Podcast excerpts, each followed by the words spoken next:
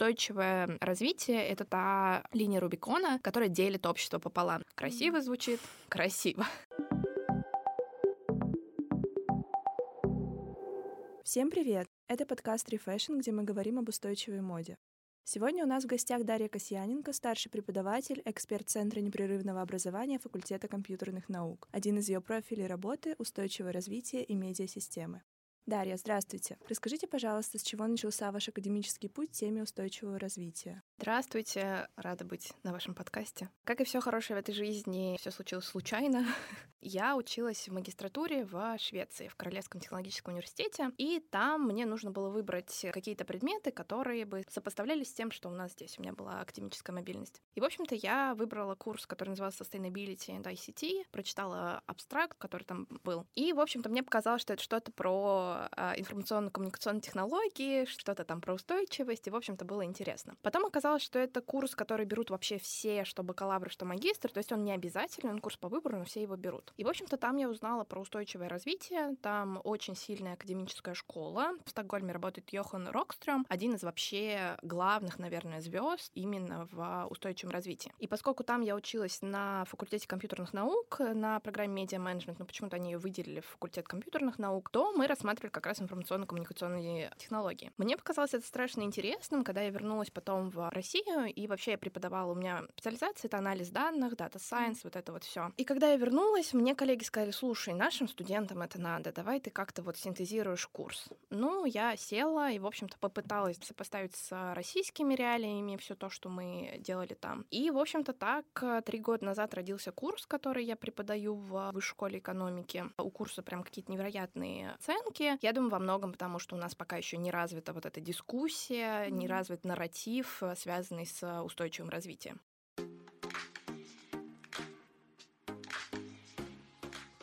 А можете вообще поподробнее рассказать про сам термин устойчивое развитие, как образовался этот концепт, может быть, какие-то основные цели устойчивого развития? Угу. Да, конечно. Вообще, впервые про устойчивое развитие заговорили в 1987 году. Это был доклад Брунтланда на Всемирной комиссии по окружающей среде и развитию ООН. И, в общем-то, там впервые зафиксировали именно название устойчивое развитие. И вот я вам зачитаю, что они там сказали, что такое устойчивое развитие. Что это развитие, которое удовлетворяет потребности настоящего времени, не ставя под угрозу способность будущих поколений удовлетворять свои собственные потребности.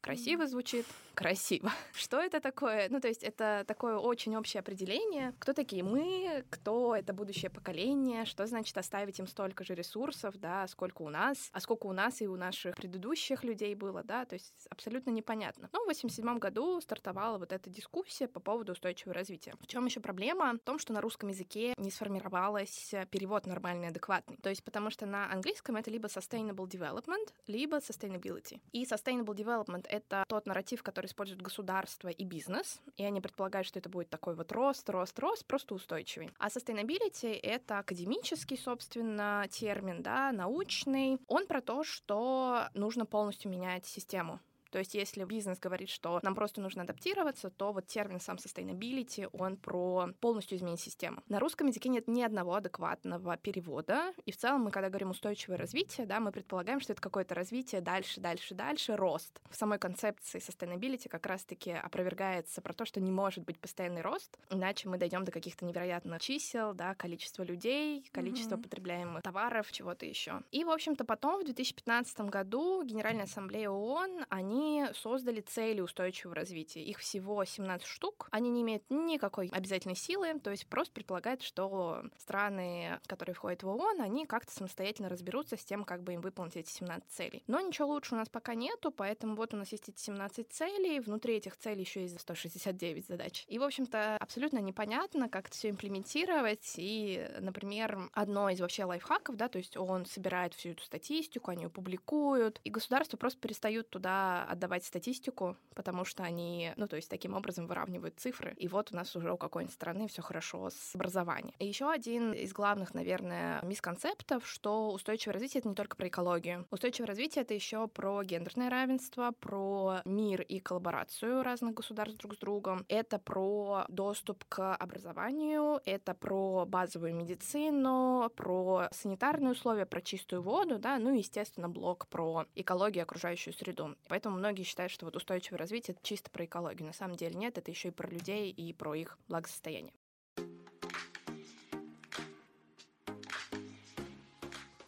Можете, насколько у нас подкаст про моду все-таки, можете ли вы как-то рассказать, как концепт самоустойчивого развития может функционировать в модной индустрии? Да, абсолютно. Я когда готовилась к подкасту, читала всякие ресерчи про то, что вообще там происходит в индустрии моды. Очевидно то, что всем понятно, что мода один из главных контрибьюторов к выбросам СО2, потому что даже если вы используете какие-то невероятно там чистые экологичные ткани, используется куча химикатов, их нужно отбелить, их нужно постирать, очень много воды используется на производство одежды. И, в общем-то, у нас нет какой-то статистики прям вот понятной. То есть э, мало кто из производителей в целом понимает всю цепочку поставок. Откуда у них сырье, кто им производит одежду, да, потому что в том числе fast fashion предполагает, что люди работают в достаточно плохих условиях. Поэтому вот я посмотрела, McKinsey оценивает где-то выброс углерода от индустрии моды от 4% от общего объема, он оценивает где-то в 10%. Истина, как обычно, где-то посередине, но в любом случае 10% от общего объема глобальных выбросов это много. Понятно, что не так много, где у нас 70% ответственны, например, все а, нефтедобывающие компании, которые вообще работают с ископаемыми. И, в общем-то, sustainable fashion, вот что там определяют. Это, во-первых, обмен вещами, это одежда в аренду, это секонд-хенды, популяризация. Это использование каких-то органических и переработанных материалов, веганских, то есть без убийства животных. Плюс поддержка каких-то локальных производителей,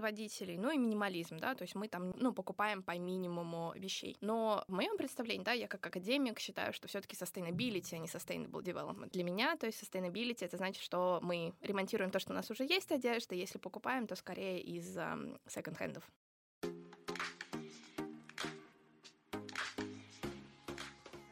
Ну, мы, наверное, поговорили уже, в принципе, про моду, но mm-hmm. хочется здесь поподробнее немножко еще рассказать про то, чем различается устойчивая мода от быстрой моды. Какие основные, может быть, принципы вы можете выделить, самые mm-hmm. важные, на ваш взгляд? Да, то есть устойчивая мода, она что пропагандирует? Она говорит, что не нужно, например, вот иногда клеют этикетку эко, и вообще вот гринвошинг, он очень распространен в модной индустрии, fast fashion, ну, например, H&M. Они клеют H&M Conscious, и это у нас эко какие-то товары, да. Угу. Часть действительно из них из переработанных материалов, но в том числе там встречаются хлопковая одежда. Хлопок, понятно, да, как он растет, очень красивый сам хлопок. Но для того, чтобы его собирать, требуется огромное количество химикатов, чтобы удобрять почву. Соответственно, хлопок это не эко-материал в абсолюте. Соответственно, очень большая проблема с тем, чтобы разграничить, да, где вот sustainable, а где у нас просто, например, fast fashion, которое очень много. Я эту вот раздельную линию провожу по тому, что sustainable fashion fashion — это все таки то, что уже произведено, мы просто его как-то перерабатываем. Например, апсайклинг, да, когда угу. мы берем уже вот вещи, которые там порвались или что-то с ними, и перешиваем их в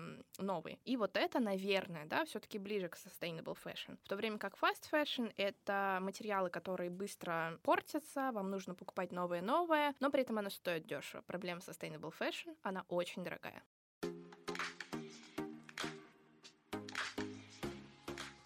Это на самом деле очень интересно, и вот нам хотелось бы побольше именно про практику в России устойчивой моды. То есть как, на ваш взгляд, сейчас вообще на каком уровне она находится? В России все трудно со статистикой. У нас даже вот по каким-то базовым да, вещам про, например, потепление глобальное. У нас есть оценки Института Беркли калифорнийского или есть предположение ООН. Российской статистики как таковой, по крайней мере, я не нахожу, и особенно в авторитетных каких-то источниках. Есть у нас вот научпоп, да, mm-hmm. который что-то объясняет, это одно. А то есть именно исследований очень мало. В то же время я тоже поискала про российскую практику именно sustainable fashion. Я нашла кейсы. Проблема с этими кейсами в том, что, например, вот был омский бренд, который занимался отшивом вещей из, значит, переработанных материалов. И это стоило достаточно дорого. Там один свитер, например, стоил порядка 12 тысяч рублей. Это было там в 19-20 э, году. На них не было спроса. То есть основная проблема sustainable fashion в России, я вот прям отмониторила сразу несколько марок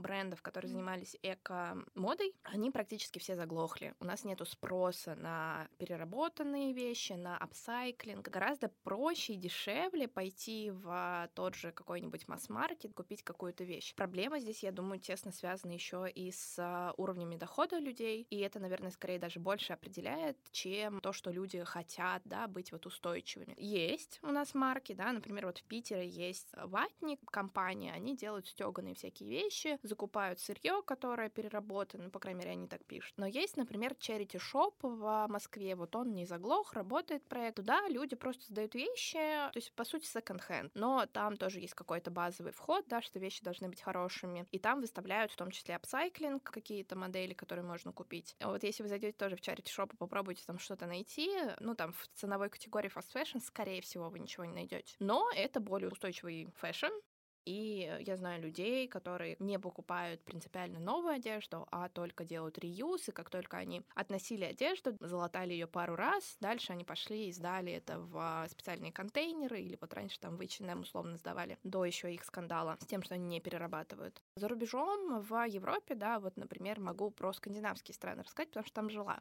Там в целом другой уровень жизни, то есть э, речь идет про базовые зарплаты и социальные гарантии. То есть э, Стокгольм, например, страшно дорогой город. Москва тоже дорогой, но все познается в сравнении. Вот в Стокгольме я просто плакала, как же, какая же дешевая Москва. В Копенгагене я плакала, какой же дешевый Стокгольм. Поэтому, ну, то есть просто уровень другой. И там, конечно, у людей больше возможностей быть устойчивыми. Там в целом даже масс-маркет достаточно дорогой, то есть просто наценки, налоги и так далее. Поэтому там sustainable fashion, она более-менее а, выровнена. Но не скажу, что они все вот прям такие устойчивые, да, вполне себе много масс-маркетов, и в H&M всегда очереди. Я бы не сказала, что тут что-то прям радикально различается, разве что, может быть, в цене.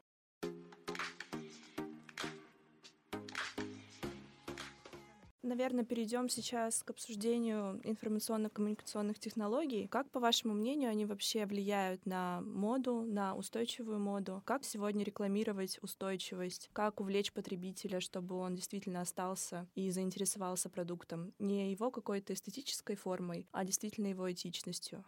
Это хороший вопрос, над которым бьются очень многие люди. В чем проблема? Проблема в том, что невозможно рекламировать устойчивость. То есть все, конечно, пытаются, да, и это такой тренд, вот как раз он и породил greenwashing. Ведь greenwashing, он не потому, что люди, ну, как сказать, люди плохие, да, все люди хотят быть хорошими, мы социальные животные. Но рекламировать невозможно. То есть если у человека в голове базово нет установки, что я хочу быть устойчивым, то ничего не получится. Как бы вы ни рекламировали, что у вас все upcycle, recycling, все, не знаю, там, переработанное, винтаж и все такое, если человек этого не хочет внутри, то невозможно с ними работать. Это по-любому вообще, по любой дискуссии, устойчивое развитие — это та линия Рубикона, которая делит общество пополам. То есть ты либо веришь в глобальное потепление и понимаешь, что происходит, ну, там, более-менее с оттенками, а либо ты говоришь, что это все фейк, что никакого глобального потепления нет, это все натуральное, все так и должно было быть. И здесь то же самое. То есть если у людей в голове есть концепт а, устойчивости, то, конечно, они сами будут искать эту информацию. Невозможно засунуть в их голову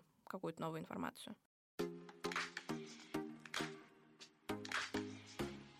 По вашему мнению, на каком вообще уровне сейчас именно в России находится интерес к устойчивой моде? То есть, ну, может быть, какое количество людей сейчас интересуются действительно этой темой, а не просто потому, что, может быть, это как-то популярно или у всех на слуху? Ну, вы знаете, вот у меня большой опыт работы с бакалаврами. Это студенты 17-22 года. Я работаю в высшей школе экономики. Вот у меня есть бакалавры, они традиционно выбирают этот курс, ко мне приходят на устойчивое развитие, говорят, вау, вау. Потом мы встречаемся в кафе на Покровке где-нибудь, и они берут э, кофе в стаканчике, и берут трубочку, и идут дальше. Ну, как бы мы их за это не шеймим, это действительно очень сложный процесс проживания утраты того, что тебе надо отказаться от этой трубочки или там от чего-то еще. То же самое с модой, да, если вы любите хорошо стильно одеваться, если вам нравятся бренды, то, ну, попробуйте отнимите этого человека. Для кого-то мода — это способ самовыражения. Давайте мы отнимем у него этот способ, да, самовыражения. Что будет с человеком? Это большое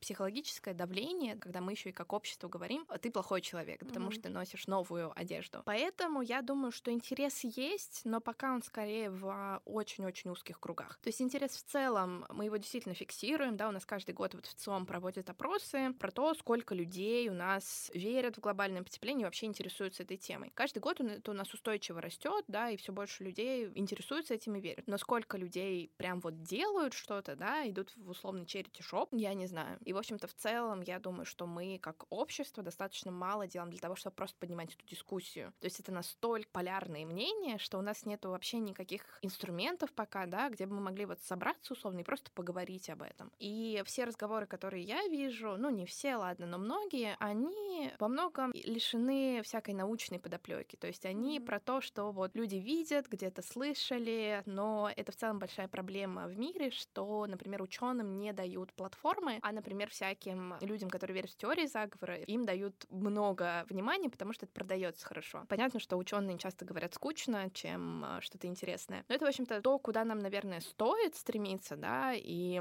работать над этим. Я пока не фиксирую прям вот людей, да, даже вот среди моих студентов, крайне малый процент действительно что-то потом делает.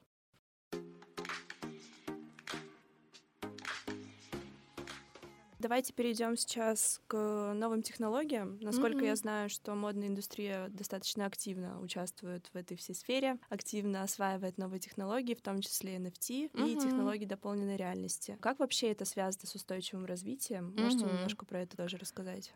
Да, это прям супер тема, над которой сейчас многие бьются. Например, вот когда биткоины майнили некоторое время назад, и огромный вал интереса, да, чтобы намайнить один биткоин, делали целые фермы, так называемые, да, например, в Китае, которым требовалось огромное-огромное количество электричества. Электричество у нас большинство идет из э, углеводородов, которые мы добываем. Все это неустойчиво, не бывает зеленой добычи нефти, например, да, такого нет. И с э, технологиями тоже такая проблема, что это у нас интернет самая такая большая развитая машинка в мире технологичная. Каждый год у нас вообще сфера интернет-технологий растет где-то на 15%, да, а это большой рост. Это ведет к большим издержкам на содержание интернета. И, в общем, каждый год у нас новые технологии, нам нужны больше серверы, да, мы хотим квантовые компьютеры. Все это требует энергии. Мы почти на, ну, либо мы сейчас, либо в скором будущем мы будем на пике нефти. То есть мы на точке, где мы сейчас добываем самое большое количество нефти, и мы обязательно уйдем оттуда. Нефть нефть конечно, как бы это известный факт. Однажды она закончится, у нас в недрах не так много нефти, да, чтобы жить вечно на ней. Интернет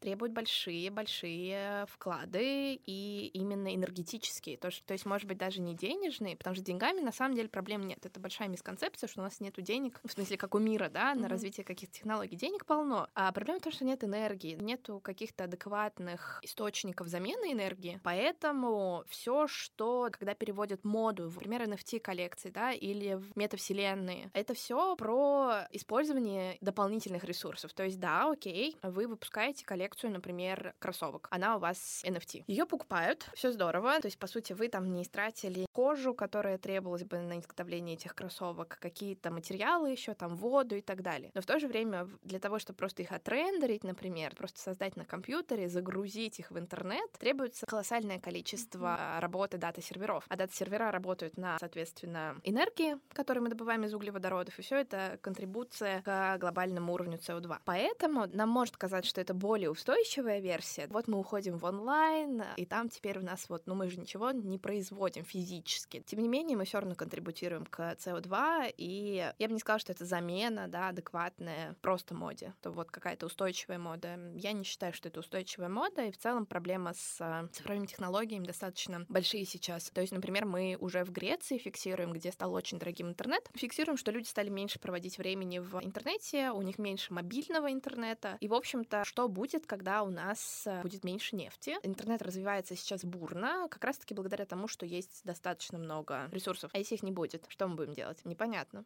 Да, это на самом деле очень актуальная, я думаю, сейчас проблема, вообще тема.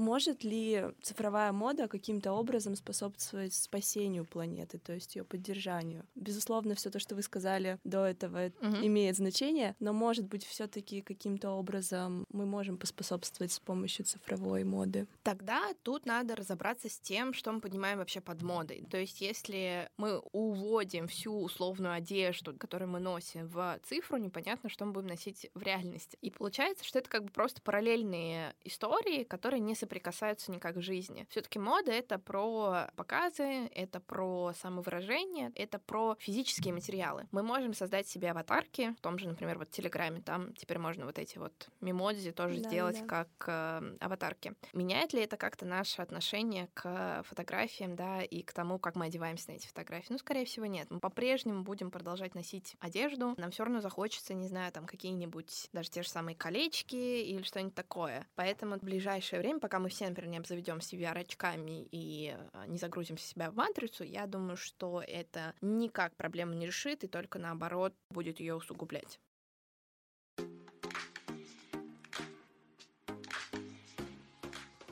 Ну, пока мы не в цифровой реальности, давайте поговорим про то, как устойчивое развитие вообще отражается в вашей повседневной жизни, какие, может быть, принципы вы сформировали для себя, что вы можете чем поделиться для человека, допустим, который хочет начать свой путь в mm-hmm. устойчивом развитии. Ну, во-первых, хвалить себя за каждый шаг. То есть сегодня ты там выключил воду, например, когда чистил зубы, это уже супер это уже замечательно. Не пытаться решить проблему устойчивого развития за весь мир. Делайте то, за что вы можете взять ответственность, на все остальное не стоит растрачивать свои эмоциональные силы. У меня есть подруга, которая очень сильно интересуется экоповесткой. Она еще раньше меня начала все сортировать, то есть она прям вот супер. И в какой-то момент мы с ней разговаривали, она мне сказала, мне кажется, что я скоро стану экотеррористом, потому что я пытаюсь объяснить людям, почему им надо сортировать мусор, они его не сортируют, потому что они не хотят этого делать, им лень. И я понимаю, что это стратегия, которая разрушает тебя, все-таки мы хотим созидать что-то. Поэтому делайте то, что вы можете, и будь что будет. То есть такая универсальная философия. Ну, из того, что, например, связанное с модой, что я делаю. Последний год, например, я поправилась на 15 килограммов. Сложный был год. Что я сделала, да? Я перестала влезать в одежду, которая у меня была, и мне пришлось э, купить новую одежду. Но теперь, когда я снова начала приходить в более-менее нормальную форму, я просто ходила в ателье, мне подшили мои штанишки, мои футболочки, и они снова стали нормально выглядеть на мне. Те вещи, которые я пока не влезаю, я смогла их раздать. У меня мама, она меня миниатюрнее, поэтому она с удовольствием забрала часть вещей. То есть минимум покупать одежды. Хотя я иногда смотрю тоже на какие-нибудь коллекции, думаю, господи, как мне это хочется, как мне будет здорово, если бы у меня была вот эта там сумочка. Но потом я думаю, куда же я ее носить буду и зачем она мне вообще нужна. И, наверное, не в этом какая-то радость, что действительно дают эндорфины, да, вот спонтанные покупки, mm-hmm. это прям вот вообще как ты начинаешь думать о том, что я делаю что-то хорошее, созидаю, и это заменяет эти эндорфины, потому что очень трудно. Что ты покупаешь, получаешь эндорфины быстренько. Очень понятная схема. А тут ты ничего не делаешь, и тебе нужно из этого ничего не делания получить эндорфины. И вот пока ты не дойдешь до этой стадии дзена, где ты понимаешь, что вот я не купил, я себя остановил, и вот мои эндорфины, что я это сделал. Но базово, базово, поменяйте все лампочки у себя дома на энергосберегающие Поставьте себе стакан в ванную, набирайте в него воду, и вот его вам должно хватить на чистку зубов. Ну, то есть какие-то абсолютно базовые вещи, которые в целом все и так знают. И не надо пытаться изменить весь мир, это все равно невозможно. Найдите группу людей, да, с которыми у вас более-менее схожие интересы, и вот просто вы как группа что-то созидаете. Спасибо большое, было очень приятно с вами вообще познакомиться, поговорить. Спасибо, что поделились с нами опытом по теме устойчивого развития.